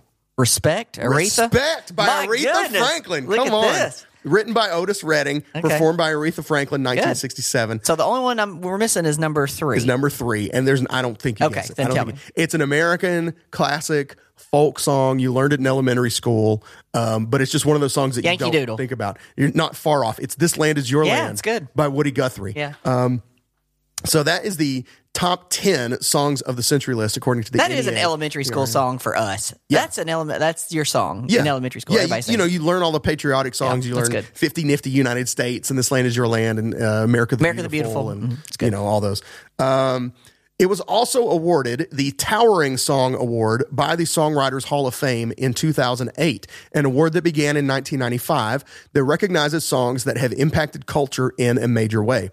Other songs recognized over the years as towering songs. These, I mean, you think that that says it really well, right? This is a song that just stands above everything else in its achievement. Yeah. Um, other other towering songs include "Happy Birthday to You," the Christmas song, uh, "Chestnuts Roasting Chestnuts. on an Open Fire," "What the World Needs Now Is Love," and "A Change Is Going to Come" by Sam Cooke. Sam Cooke. Right? So just songs that are transcendent mm-hmm. in their cultural acceptance. Let's see what we got here. Let me read you. I know those uh, lyrics were a little hard to understand, right? Can you imagine? But back in the day, that was like the, that's what records just sounded like. You know mm-hmm. what I mean? I, I don't know. Girl. Exactly, yes. So let me read you some of these lyrics, and you can kind of get the story of "Take Me Out to the Ball Game," okay? Now, this, these are the, the lyrics vary from version to version a little bit. These are actually the versions from the Carly Simon version okay. of the song, which is included on the Ken Burns baseball documentary. Okay. Which you're, if you're a baseball fan and you have never watched the Ken Burns baseball documentary, it's lengthy. It so is, yeah, I mean, it's it's intense, half a day long yeah. or more. If you think this episode's long, yeah, okay, but it's like it's it's so good. But anyway, here are those lyrics. Katie Casey was baseball mad, had the fever and had it bad, just to root for the hometown crew. Every Sue, Katie blew. Sue was like a cent, every cent, every, you know. Um, on a Saturday, her young beau called to see if she'd like to go to see a show, but Miss Kate said, no, I'll tell you what you can do. Take me out to the ball game, et cetera, et cetera, et cetera, right? Buy me some peanuts and Cracker Jack, by the way. Not Jack's. Cracker Jack. That is the brand name, Cracker Jack. Um, and it rhymes with back. That's right. It's, I don't care if I ever get back. That's right. I don't care. If, yeah. Um, okay. And then second verse, Katie Casey saw all the games, knew the players by their first names, told the umpire he was wrong all along, good and strong. When the score was just two to two, Katie Casey knew what to do. Just to cheer up the boys she knew, she made the gang sing this song. And then they sing that, right? And so it becomes this traditional thing. Um, there's a whole thing about Peanuts and Cracker Jack um, that we maybe won't get all the way into, but let me see if I can. There's a uh, I'm I'm pulling this from the a website called Faridies dot com. Um, that's F E R I D I E S. I believe they make peanuts and peanut candies. Okay, so they have a great thing on how peanuts and baseball came to be inseparable. It says in America, the two have been paired together since the late nineteenth century. During that time, baseball was the national pastime, so people were going to games all the time. People, uh, peanuts were also found at ballparks. It first began, however, when Harry Stevens decided to sell some advertising space on their scorecards to a peanut company. Instead of paying for the advertising with money, you know what they did? The company paid in peanuts. If you've ever heard that phrase, that expression, right? Like, oh, he's paying him peanuts. This is where that came from. Um, and then these peanuts were sold in the ballpark. Okay. So they turned around and made money off the peanuts that they got paid with, and thus began the long awesome. national love affair with peanuts at a baseball game. And it's a kind of deal where baseball is a slower-paced game, mm-hmm. right? And so you've got time to, like, fiddle around with peanuts. It's not constant action. You're not going to you're not going to do peanuts as much at, like, an N B A game, you know what I mean, where it's yeah. you're having to watch over and over and over, up, up and down the floor.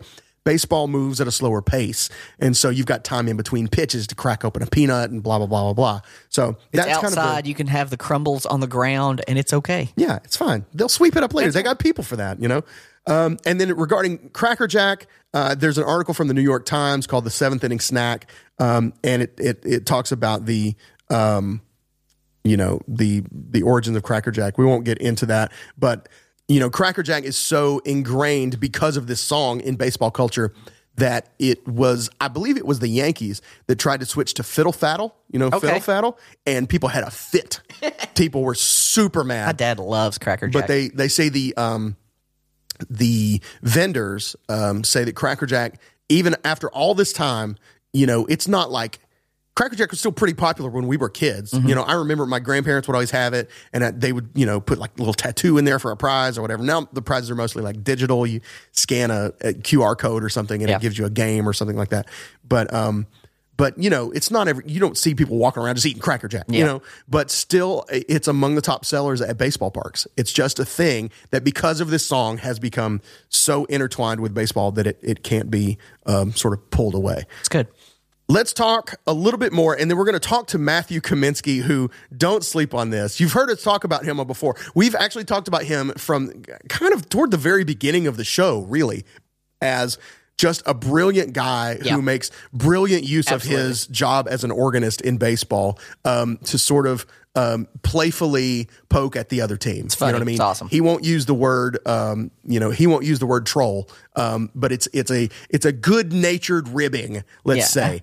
um, he gives the other team with with some of his playing. Not to mention just being a fantastic player and a uh, a truly uh, great jazz, uh, you know, organist um, and piano player great and all jobs. These other things. So uh, we're going to talk to him, and I'm going to play you a little bit of his version of Take Me Out to the Ball Game before we before we talk to Matthew Kaminski. But before we do that, let's talk a little bit about the style of this song that we just listened to. This nineteen oh eight sound um, is called Tin Pan Alley sound. Okay. Um, Tin Pan Alley, uh, some of this is from Wikipedia, um, was a collection of music publishers and songwriters in New York City that dominated the popular music of the U S in the late nineteenth and early twentieth centuries. It originally referred to a specific place, West twenty-eighth Street, between fifth and sixth Avenues in the Flower District of Manhattan, uh, where a plaque can still be seen.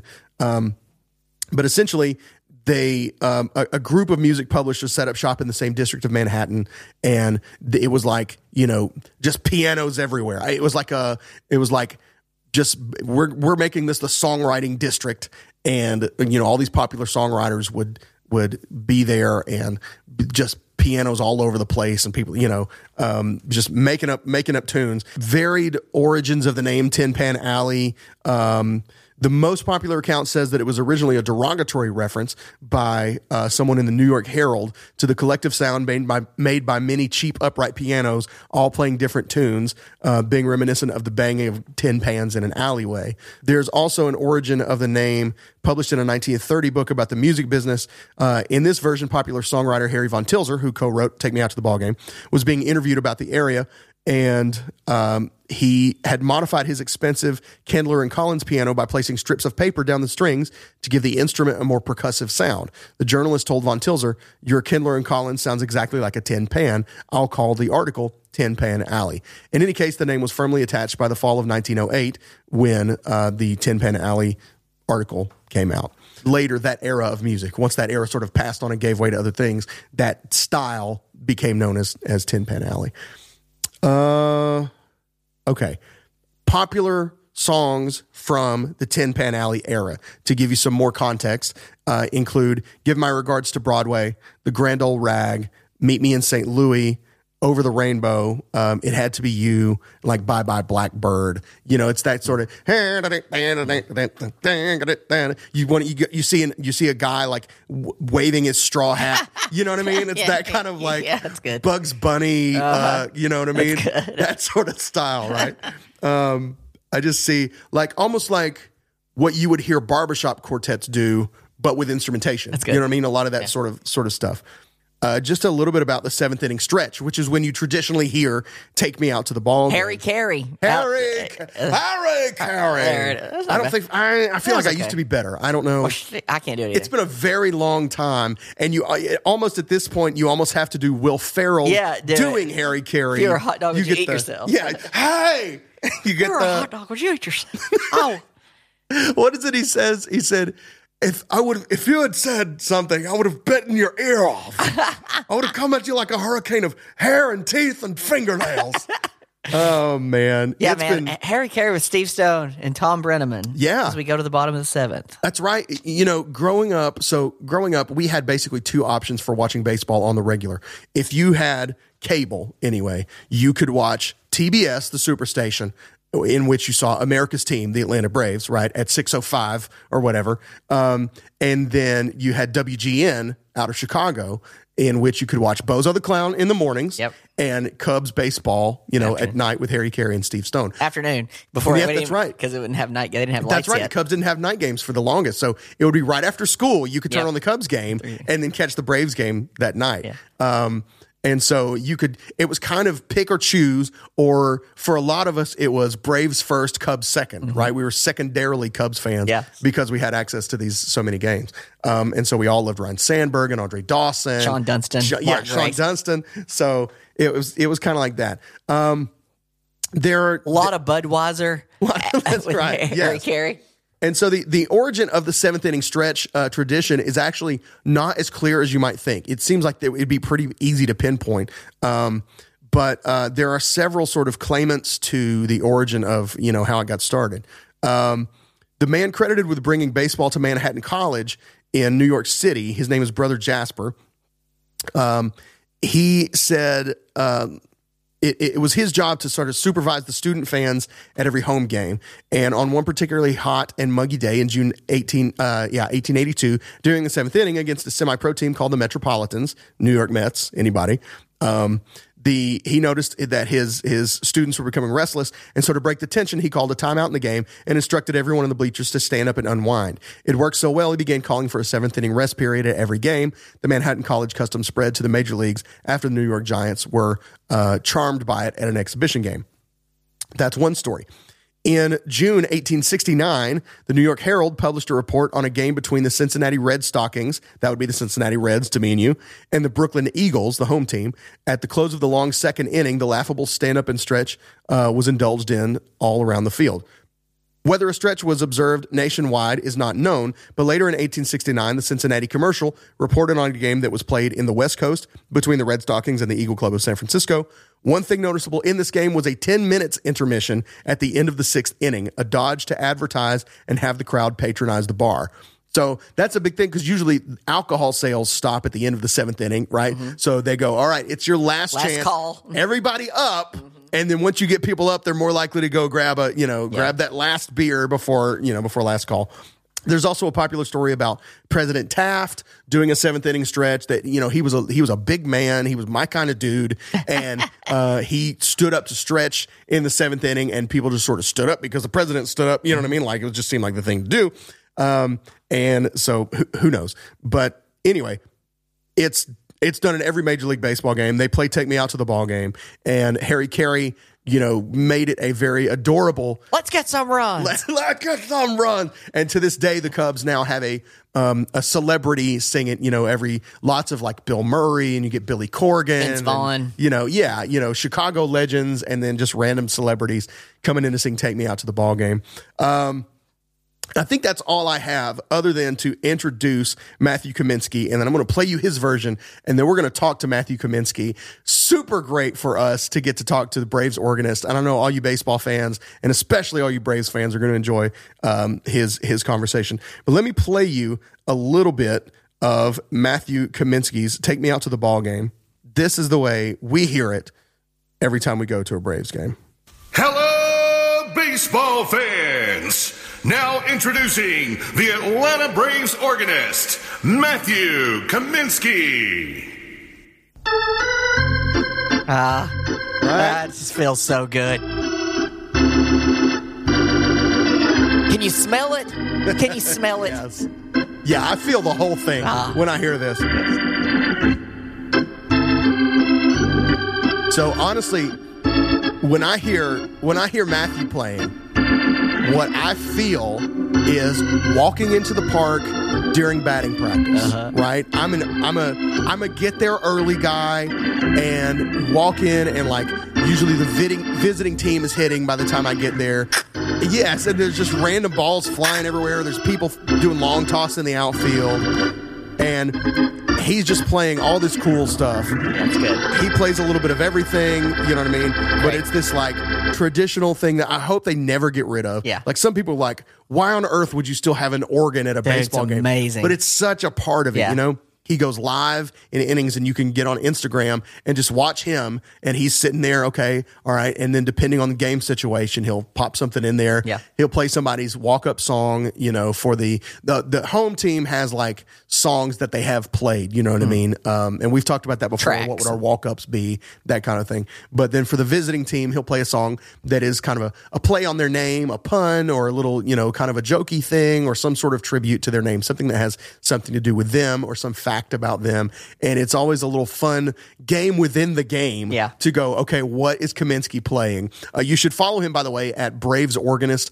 on Twitter. Uh, you can also find him on Facebook um, and on Instagram as well, but he'll go live sometimes, and you can do that, and he'll he'll post ahead of time. If you want to know, he'll post, okay, here's what I'm playing for each player today, mm-hmm. but it's more fun to me to just try and guess yeah, it no, out. I don't. I want to hear it the same way. And go, okay, first of all, can I name that song? Uh-huh. Right? Do I know what that song is? And do I get the reference? And then, the yes, do I Yes, exactly. Do I fully fully get the reference? So it's great, you guys. If you ever get a chance to go to a Braves game, if you live in the South or if you come down this way, find yourself in Atlanta, go to a Braves game, and half the fun is, all right, I'll say maybe forty percent of the fun is uh, is is tracking with Matthew as he plays. Um, he has several um, albums of his own. His latest um, is called L A Connection. It came out in late twenty twenty-one, and he's going to talk a little bit about it, but it's just straight up jazz. Let's listen to a little bit of it. Here's some of the first track. This is Sir John uh, off the album L A Connection.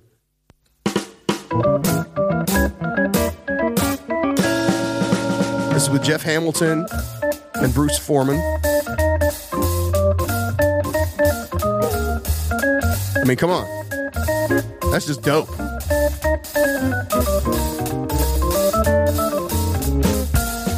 We've said it before, like, anybody who can hang in a jazz combo has forgotten more about music than we'll ever know. You know what I mean? Like, we're pretty knowledgeable about music, and we know music theory and stuff like that. But jazz cats... They're another level. Are another level. Jazz cats and really good gospel cats are, like, just... I can't, there's no way I could possibly hang with you in, you know what I mean? There's a certain point where you just leave like, me behind. Here's this major seven chord. What do you think of that? And they're like, blah, blah, blah, yeah, exactly. Like, major seven, please. Is this third grade? You know what I mean? Like, no, get out, come on, get out of here. Um, so yeah, so check out all his stuff. He's got great stuff. He actually has a, an album of just baseball stadium sounds, just the sound, the, the, things you expect to hear from an organ at any baseball game that you could use for your own like sound effects or whatever, you know what I mean? Um, he's got that as well. So unless you have something else, now we're good. That's going to conclude our coverage of Take Me Out to the Ball Game, and we are going to go to an interview right now with Braves organist Matthew Kaminski. We'll see you at the end. Ladies and gentlemen, as promised, we are so excited to be here with the best organist in all of baseball. There we go. Matthew Kaminski, organist for the Atlanta Braves and and many others, but our our uh, hearts belong to the Braves. Absolutely. So forever. He is at Braves Organist on Twitter. Uh, you can find him there and and sing along as he plays. Uh, you can hear him pretty well, especially in the in some of the like radio broadcasts and all that stuff. You can hear him. So, best organist in baseball. Matt, thank you so much for joining us today. We really appreciate it. Thank you. You know, it's it's a pleasure being on your show. And I don't know if I'm the best, but maybe I'm, I had the most exposure this year. That's right. So, well, you're our favorite. Yeah, so, that's no, right. No one for us. Absolutely. Um, is there a, is there a, I imagine this is maybe so, uh, is there sort of a fraternity among uh, like baseball and sports organists that's, you know, it's a, it's a, it's a club that has shrunk over the years. Is there among the, you know, the, the, um, various clubs that still have a live organist? Is there sort of a fraternity among you guys? Yeah, I would say so, at least over social media. Okay. Uh, I've actually only met one uh, current organist um, in baseball. His name is Dieter Ruhl, and he was, uh, or he is the organist for the Lakers, and I also, no, I'm sorry, the Dodgers, but he also does the Kings. Oh, okay. He used to do, do the Lakers, but I think doing three sports was a little bit much for him.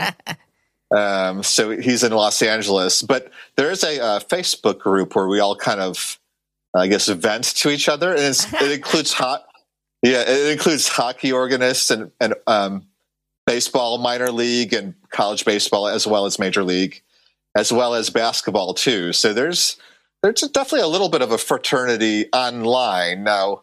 Unfortunately, you know, living in all parts of the country is a little bit hard to get together and. Sure. Like have a convention or anything like that. Right. Yes, a convention. uh, so you are you are if if people know you for anything uh, other than either your your you know music that you put out or being the Braves organist, they know you for being um, troll is not the right word, but they know you. Yeah, for being, I don't like that word. They know you for being a, a playful um, sort of uh, poker. You know what I mean? Of the other teams. Um, and that's one of the things that is always is always funny on on Twitter. Like you get people who don't know kind of what your thing is, you know what I mean? That you're just like in in good fun, having some fun with player names and doing puns on their names and that kind of thing. Um, but seeing people from other teams, they'll get offended. Um, and not, you know, and they'll, and so they'll come in hot. This organist for the Braves is a piece of trash. What kind of, you know, whatever, um, is, is that something that you just revel in? Like, come on guys, bring it until, until you get the joke, go ahead and be mad. Well, you know, it, it seems like every year people discover what I've been doing. Yeah. Even though I've been doing it, um, this was my thirteenth season. So since two thousand nine, I've been doing the same thing. Yeah. You know, I haven't really changed much of what I do. Um, so it's always surprising to me that every season there's there's new people who discover Like, did you hear what that organist did? Well, I've been playing this same song for this certain player for thirteen years, you know? Yeah. Um, so it's funny to me how, like, um, at any random moment, someone just finally gets it. Well, well, I was, me and Rob were talking about before, I was particularly fond of Small World for Altuve and the Free Falling for Bregman. I thought those were wonderful. I'm Sorry was hilarious, by the yeah. way. Uh, do you have a zinger or one that you're super proud of that you're like, this is one that, that, that is like, will live in your Hall of Fame of, of great, of great ones? You know what? You mentioned that. Um, so I played, um, It's a Small World for Altuve, and then he hit a home run. Yeah, yeah. I know. And then you did. I'm so sorry. I think.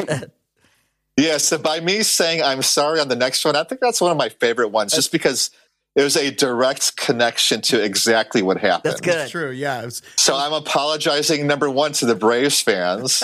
And I'm also apologizing to Altuve yeah. for making him mad enough to hit a home run. It's dual dual leveled. That's, yeah, that's, well, that's right. Yeah. I think my favorite, well, I don't want to say my favorite, but one of my favorites was always – Um, Camptown Races for uh, for Lucas Duda, uh, who was playing for Duda, the Mets for a long Duda, time. Yeah. I thought that was yeah. I always loved that. I liked the Soler this year for uh, the Miles Davis tune for Soler. I thought yeah. that was pretty good. I Wonderful. thought that was well. Uh, you and only about five percent of the, the crowd got that one. The Miles Davis reference. Well, I thought it was good. It's sort of like, you know, especially when you're when you're in the park and it's obviously you hear the you, the organ very prominently. It's like a mini game within the yeah, game. Yeah, yeah, it's good. You know, and it's right. fun, and and you. So for the people who want it spoiled, you often you know tweet out or post on Facebook that you know here's okay, here's what I've got for this um, lineup coming up today, or or you'll even sometimes solicit help. You know, who's pitching today? What anybody got any ideas for? You know, for this person is actually is there a person out there who's just sort of really stumped you that you were like, I'm not sure I'm going to be able to pull anything out for this person?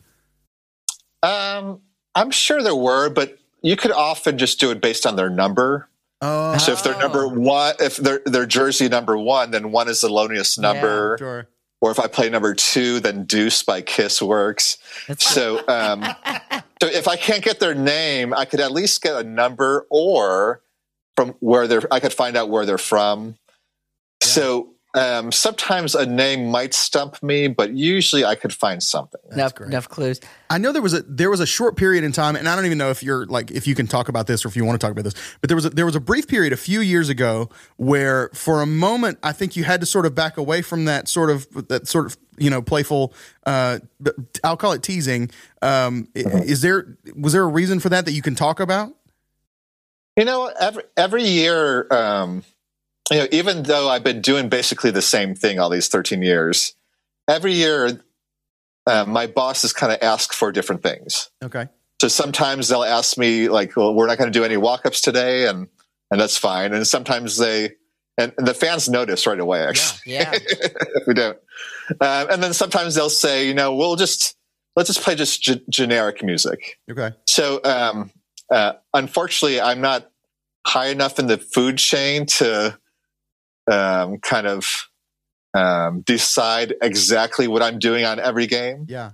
Well, you but when I show up, you know, I'm kind of, I'm an employee just right. like anyone else.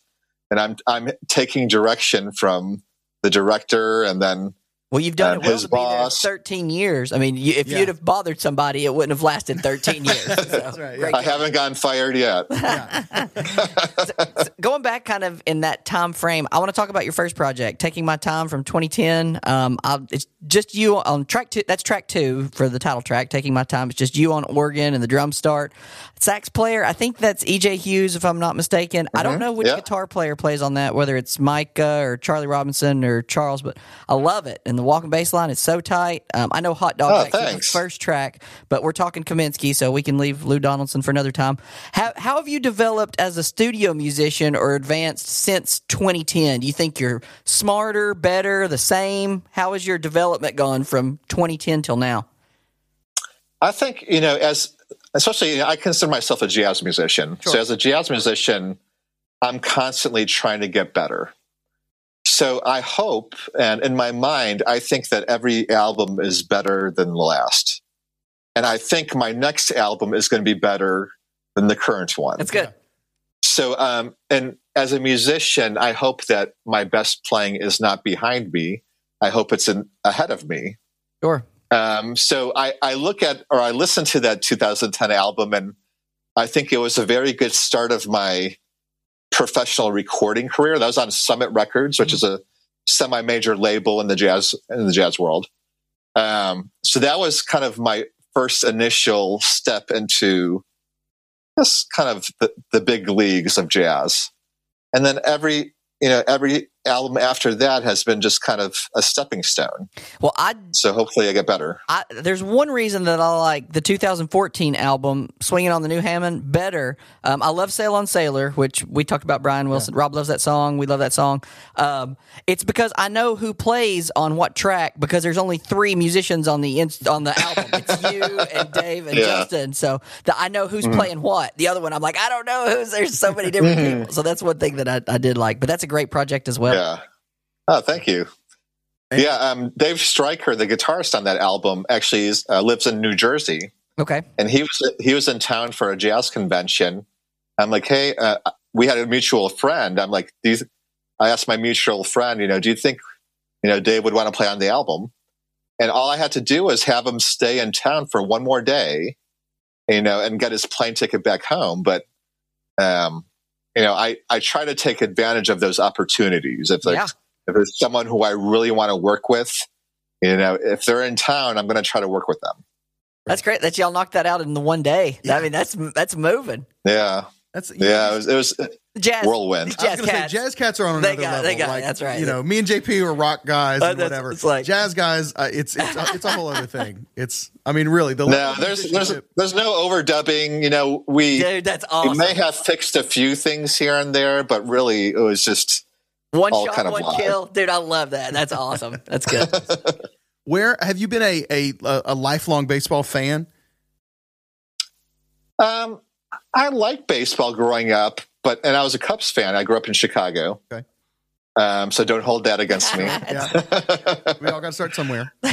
So I um, I enjoyed it. I enjoyed going to Wrigley Field, but I I wouldn't say that it was my favorite sport. You know, growing up in Chicago, number one, the Chicago Bears of eighty-five was in my kind of boys fandom years. Like right, I was. Yeah. I was born in seventy-seven. They won in eighty-five or eighty-six was the Super Bowl. So I was like eight or nine years old. Yeah. So that's when like uh, my love of football kind of came through, and I'm still a Bears fan and still curse at this, the T V screen if uh, they're not doing well. And then, um, and then Michael Jordan came and happened for the Bulls. Sure. So the whole um, di- Bulls dynasty was throughout my high school years. So, you know, for me, basketball and football were um, a lot more watched than, than baseball in my family. Well, you picked a good era, to, not that you would pick, but to live in Chicago. Yeah, I no mean, kidding. That's a good, that's prime time to be yeah. living there. That's awesome. So how did you, how do you end up um, initially getting uh, the organist uh, position for the, for the Braves? How did that come about? Was it like an audition thing or somebody you knew? How did that work? Yeah, it was really just dumb luck. So, uh, one of my adult organ students was the partner of the audio engineer at the Braves. Okay. And he said they're looking for an organ player. Wow. So they were kind of looking more behind scene, the scenes than they were like, there was no audition or there's no press release. It was just the audio engineer kind of um, asking his friends. Wow. That's pretty cool, man. It's fantastic. And I, without like within me finding out that there was a position open, um, I got a call back, um, Like he, he he told his partner, and his partner called the boss, and I got a call back within an hour. Dang. Like not even think, like not even giving me a, enough time to think about whether I could do eighty-one games a year or whatever. I just uh, took the phone call and had an interview a week later, and man, it just kind of rolled from there. Timing's everything. That's, Dude, that's yeah, crazy. Seriously, that's that's fantastic. Yeah. T- tying in with timing, it's a little. I think you were here probably. You would have been here a little bit after these people, but you went to the University of Arizona, correct? Is that correct?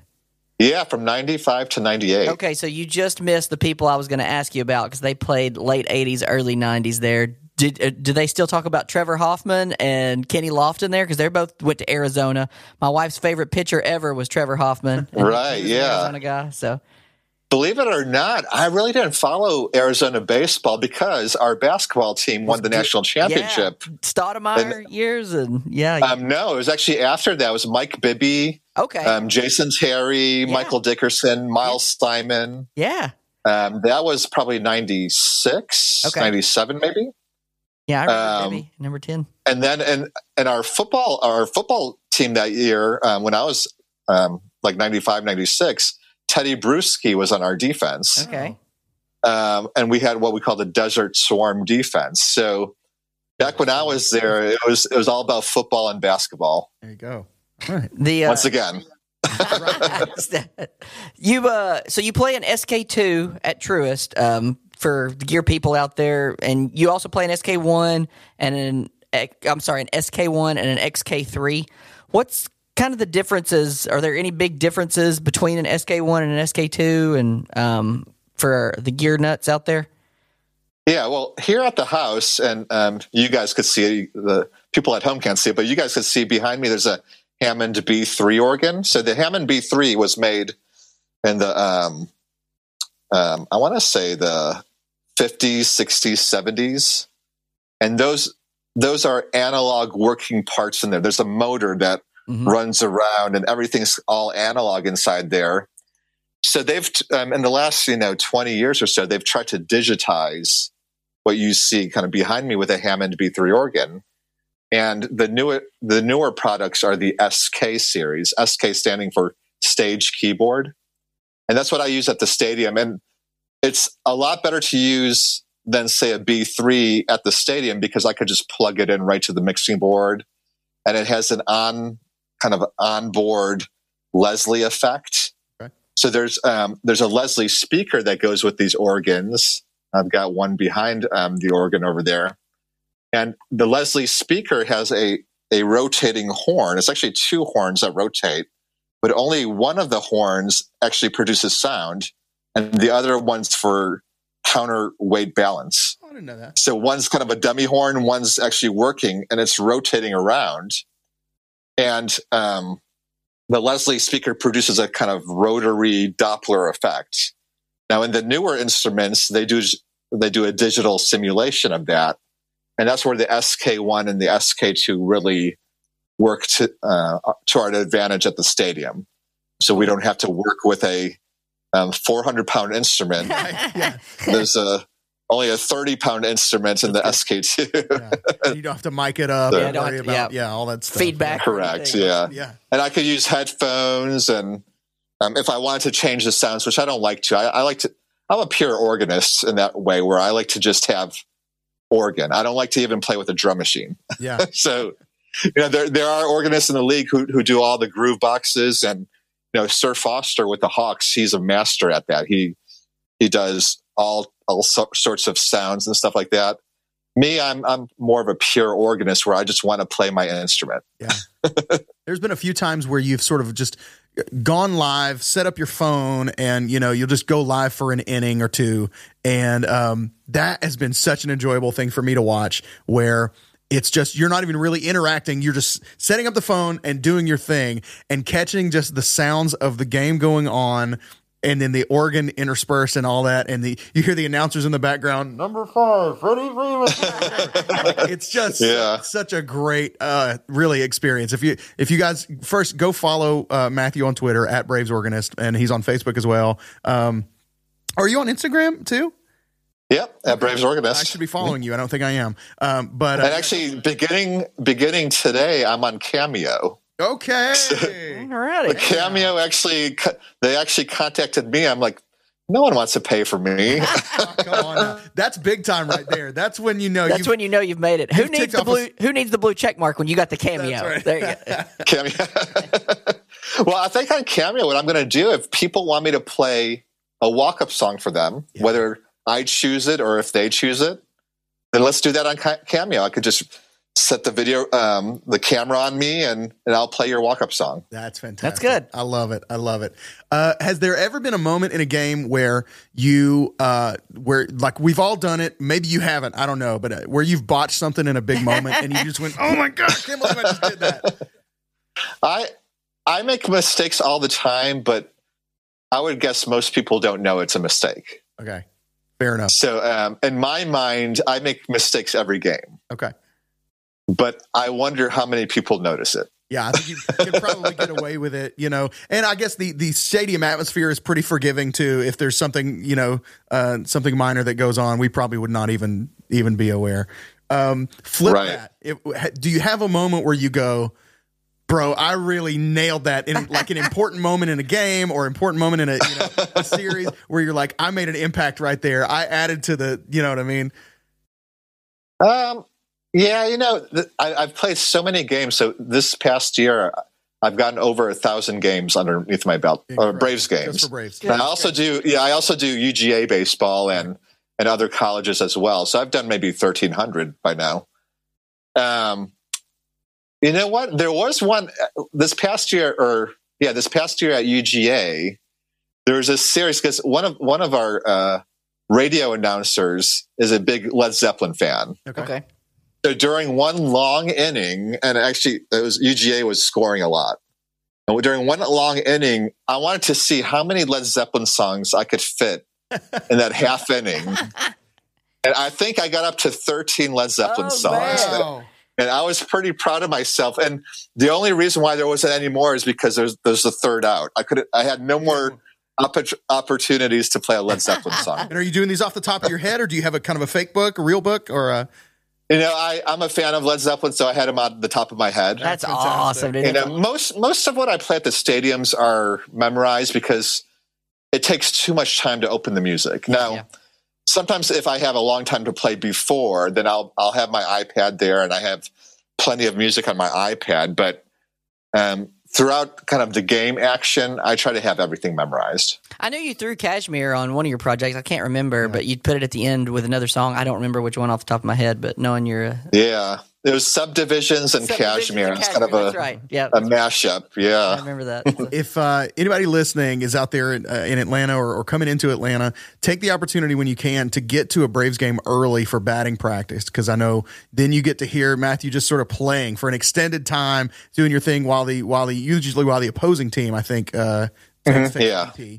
And uh, and batting practice is just fun for anybody. Oh man, so yeah, you got to be there anyway. Batting practice is its own sort of environment, and it's you know it's really fun. But the you just walk. It's like a I get like an endorphin rush when I when I walk into the stadium, see the field come up. You know what I mean? And then you get the organ. It just is a it's a whole atmosphere that really just chemically it works for me, man. I just love. Yeah. It. What's uh what's your favorite food at Truist Park? If you get you got do you question. eat the food there? I'm going to give you the right answer. It's the H and F burger. Um, it's amazing. H and F burger. I, I had the first H and F burger of the World Series. I was at Game Three, and I was like in by five o'clock. You were first in line? No, I wasn't. I was first in line for H and F. I bought okay. the first one of the World Series, awesome. So I was like, ah! What is your yeah. favorite food at Truist Park? I would say um, Fox Brothers. Okay, mm, there yeah. we go. Uh, barbecue, barbecue, yeah. And um, um, a lot of times when I go there, there's employee food, and it's not going to be the same as, as what's down as the restaurants out there. Down with the common folk, with us common folk. so, so yeah, if, if I'm going to like one of the um, stands, I'm gonna I'm gonna search out that Fox Brothers. I think there we go. Okay. So now you've been in uh, two different stadiums for the Braves. Do you have a preference as far as your setup, your vantage point, uh, even even the in and out? Do you ha- do you have a preference between Truist uh, and uh, Turner Field? Um, I, I live in Lilburn. For anyone around Atlanta, it's the no- northeast side of Atlanta. And it was it was a lot easier to get to Turner Field from where I live. Okay. So a little more of a computer. From that vantage point, Turner Field actually uh, was was definitely uh, better for me.